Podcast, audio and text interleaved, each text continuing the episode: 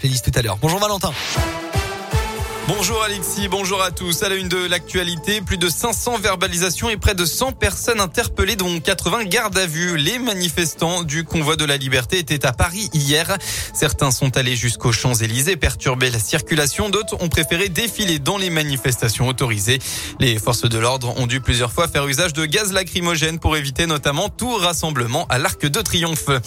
À Lyon, à l'appel du collectif Lyon pour la liberté, environ 600 personnes se sont rassemblées hier à 14h sur la place du Maréchal Lyoté pour manifester contre le pass vaccinal. La manif s'est déroulée euh, dans le calme. Une Saint-Valentin gourmande et solidaire, c'est ce que propose un chef lyonnais engagé depuis longtemps sur des opérations qui mêlent cuisine et solidarité. Fabrice Bonneau est aussi actif derrière les fourneaux de son restaurant du deuxième arrondissement comme manette de son euh, association Envie d'un sourire. Cette fois-ci, il se mobilise pour soutenir les parents d'Eden et Abel. Les deux petits garçons originaires de Rouen sont atteints d'une maladie génétique rare.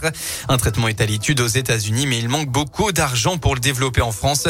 Une cagnotte a donc été lancée pour rassembler un million et demi d'euros. À son échelle, Fabrice Bonneau a voulu apporter son aide. Il propose des menus gastronomiques à emporter. Sur 59 euros, 10 euros seront à chaque fois réservés aux parents. Ce qui m'a touché, c'est cette famille, ce qu'ils vivent aujourd'hui. Je suis père, j'ai trois filles. Voilà, moi j'ai été très touché. Euh, l'engagement qu'ils ont, cette volonté de trouver des solutions. Et c'est ça, c'est le combat. Il faut se mobiliser et il faut mobiliser les forces de chacun aujourd'hui. Et bien là, j'ai imaginé pour cette journée de Saint-Valentin, où c'est la journée de l'amour, c'est la journée du cœur. Donc c'est un joli menu gastronomique que je propose à emporter. On ne récoltera pas un million et demi d'euros avec cette action solidaire, mais au moins tout foyer en France, je pense, sera au courant de cette histoire et pourra mettre la main au portefeuille pour aider cette belle famille. Vous pouvez retrouver toutes les infos sur radioscope.com. On passe au sport. De nouvelles médailles aux Jeux Olympiques de Pékin. Mathieu Fèvre a remporté le bronze ce matin dans l'épreuve du géant. Et puis l'équipe de France se place aussi troisième dans un relais ski de fond. Ce sont les huitième et neuvième médailles de la délégation française. En foot, c'est ce qu'on appelle un match référence. L'OL s'est brillamment imposé contre le troisième du championnat, l'OGC Nice, hier soir pour le compte de la 24e journée de Ligue 1.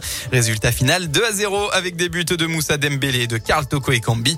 Les Lyonnais ont maîtrisé la rencontre de bout en bout et remonte à la sixième place du classement provisoire.